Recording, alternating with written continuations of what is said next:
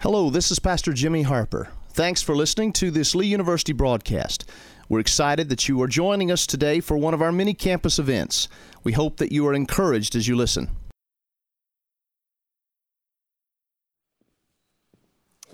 The first reading comes to us from the book of Romans. If you have your Bibles or your iPads or your phones, pull them out. We can read together. It's going to be from Romans chapter 6, verses 3 through verses 14. Listen now for a word from our Lord. Don't you know that all of us who were baptized into Christ Jesus were baptized into his death? We were therefore buried with him through baptism into death, in order that, just as Christ was raised from the dead through the glory of the Father, we too may live a new life. If we have been united with him like this in his death, we will certainly also be united with him in his resurrection. For we know that the old self was crucified with him, so that the body of sin might be done away with, that we should no longer be slaves to sin, because anyone who has died has been freed from sin. Now, if we died with Christ, we believe that we also live with him. For we know that since Christ was raised from the dead, he cannot die again. Death no longer has mastery over him. Verse 10. The death he died, he died to sin once for all. But the life he lives, he lives to God. In the same way, count yourselves dead to sin, but alive to God in Christ Jesus. Therefore, do not let sin reign in your mortal bodies so that you obey its evil desires. Do not offer the parts of your bodies to sin as instruments of wickedness, but rather offer yourselves to God as those who have been brought from death to life, and offer the parts of your body to him as instruments of righteousness. For sin shall not be your master, because you are not under the law, for you are under grace. This concludes our first reading from the book of Romans. I've lived in Cleveland, Tennessee for about seven years now but it really only takes a couple years to get the feel of the rhythm of the place, which made this last summer so odd, so strange. It didn't fit the pattern of the summers before it. The summer rains never came. It reminded me of another time in 1994 in Colorado, another time in which the spring green grass turned to summer brown. And I learned then that where there is drought, there is fire. And so it came as no surprise when Tennessee caught on fire this last fall. The sky was yellow. Do you remember that? It was like the sun was trying to peek through this golden, hazy blanket. Even though there was a burn ban in place and red retardant was being dropped by the bucket load, still our Smoky Mountains became engulfed in flames. The evacuation order went out, but it didn't go out fast enough because people died. Because fire can move fast. It can move as fast as the wind will take it. Watching the tragedy of Gatlinburg unfold before my eyes, I couldn't help but remember the tragedy that happened in Colorado in 1994 because of that drought there. It started with just one little tree, that's all it takes, right, is a spark. Just that one little tree outside of Glenwood Springs on Storm King Mountain near Hell's Gate Point Ridge. People could actually see the tree from Interstate 70. Looking up into the mountains, they said, I think there's a tree on fire. And many people called the tree in. They were saying, There's a tree on fire. But this was the first week of July in 1994, and the state of Colorado was totally taxed for resources because that first week of July there was 38 forest fires going on in Colorado. There was thousands of people being evacuated across the state as people would gather up their belongings and get out. Smoke jumpers and hot shots as far as from Montana and Oregon and Idaho were coming in. Because that's what they do, right? When people get out, they come in. Remember 9 11? As everyone was coming out of the buildings, the firefighters were going into the buildings because, well, that's what they do. This morning, we stood as a congregation and we recited one of our most ancient confessions, the Apostles' Creed. Some people say that the apostles wrote the creed, the 12 disciples, because there's 12 articles in the creed. It's kind of a fun little story that each little disciple got to contribute, you know, a part to the creed. It's a fun story, but in reality, the creed didn't find its final form until about the 5th century. Some even say the 8th century because there were some very late additions to the creed. One of those late additions was that little article that says that Jesus went into hell. Did you catch that while you were reading that this morning? That Jesus went into hell. See, what happened was that the church fathers asked the obvious question What did Jesus do after his crucifixion? What did God do all day when God was dead on Holy Saturday? The assumption is that Jesus' body was in the tomb. But what did his spirit do? What did his spirit do? Jesus has said to the thief on the cross, Today I shall see you today in paradise. But then he says to Mary Magdalene, after his resurrection, Do not hold on to me, for I have not yet ascended to my Father in heaven. So, where was he?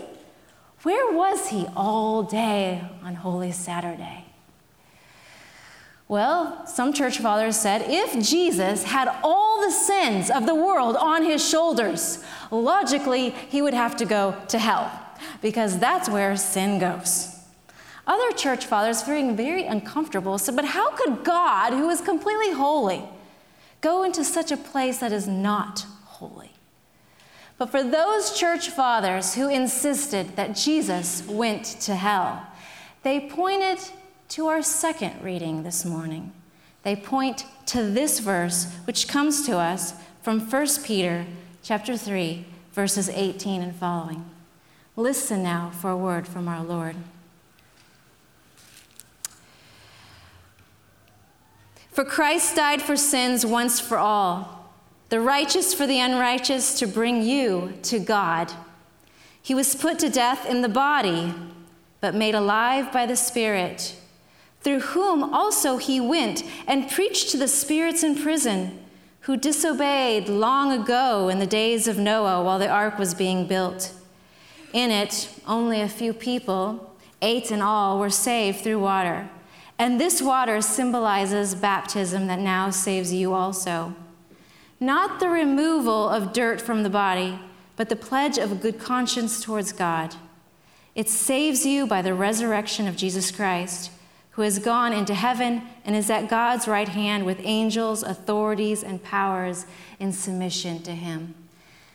This concludes our reading from 1 Peter. This is the word of our Lord. Thanks be to God. Hell.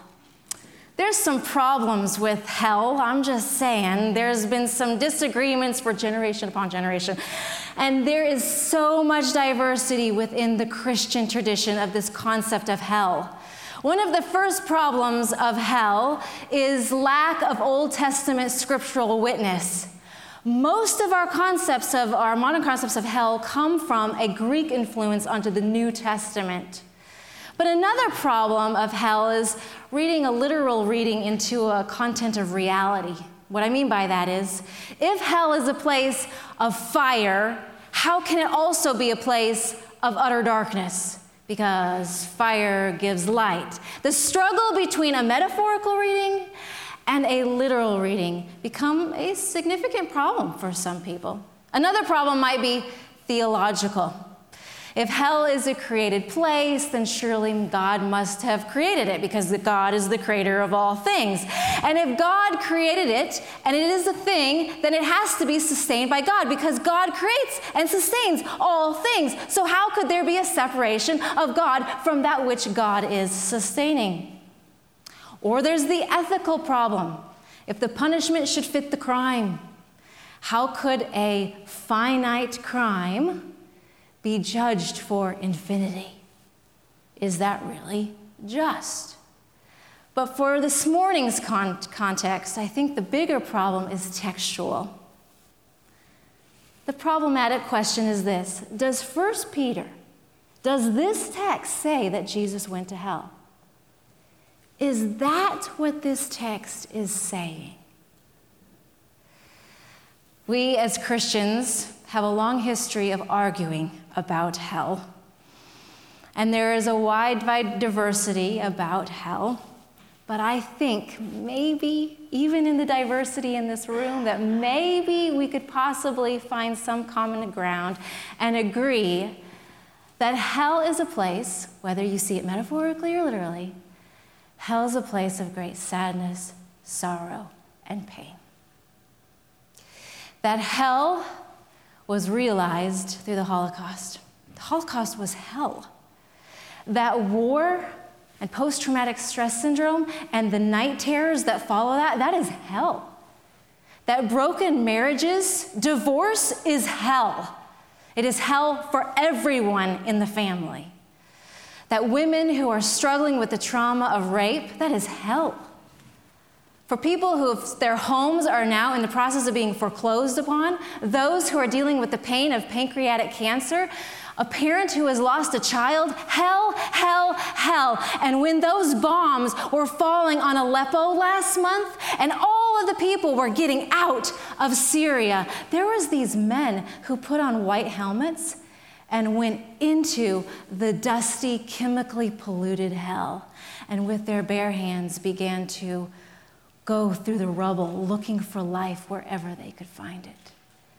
It was truly a Christ like moment. And in 1994, outside of Glenwood Springs, near Hell's Gate Point Ridge, that one little tree that started on fire had now turned into acres and acres of flame. And so the smoke jumpers and the hot shots came into Hell's Gate Point Ridge. And they were right underneath the ridge where there's a bit of a ravine and they had been working all day. They had made their fire line with their shovels and their pickaxes. They had dug deep, deep ditches. They had been working hard and long, and their plan was going perfectly. Everything was going well until the wind. The wind shifted, the wind picked up speed, and that ravine became like a wind tunnel. And within moments, literally moments, a tidal wave of flame came upon 14 firefighters and they couldn't outrun it. They could not run fast enough because fire can move fast. It can move as fast as the wind will take it.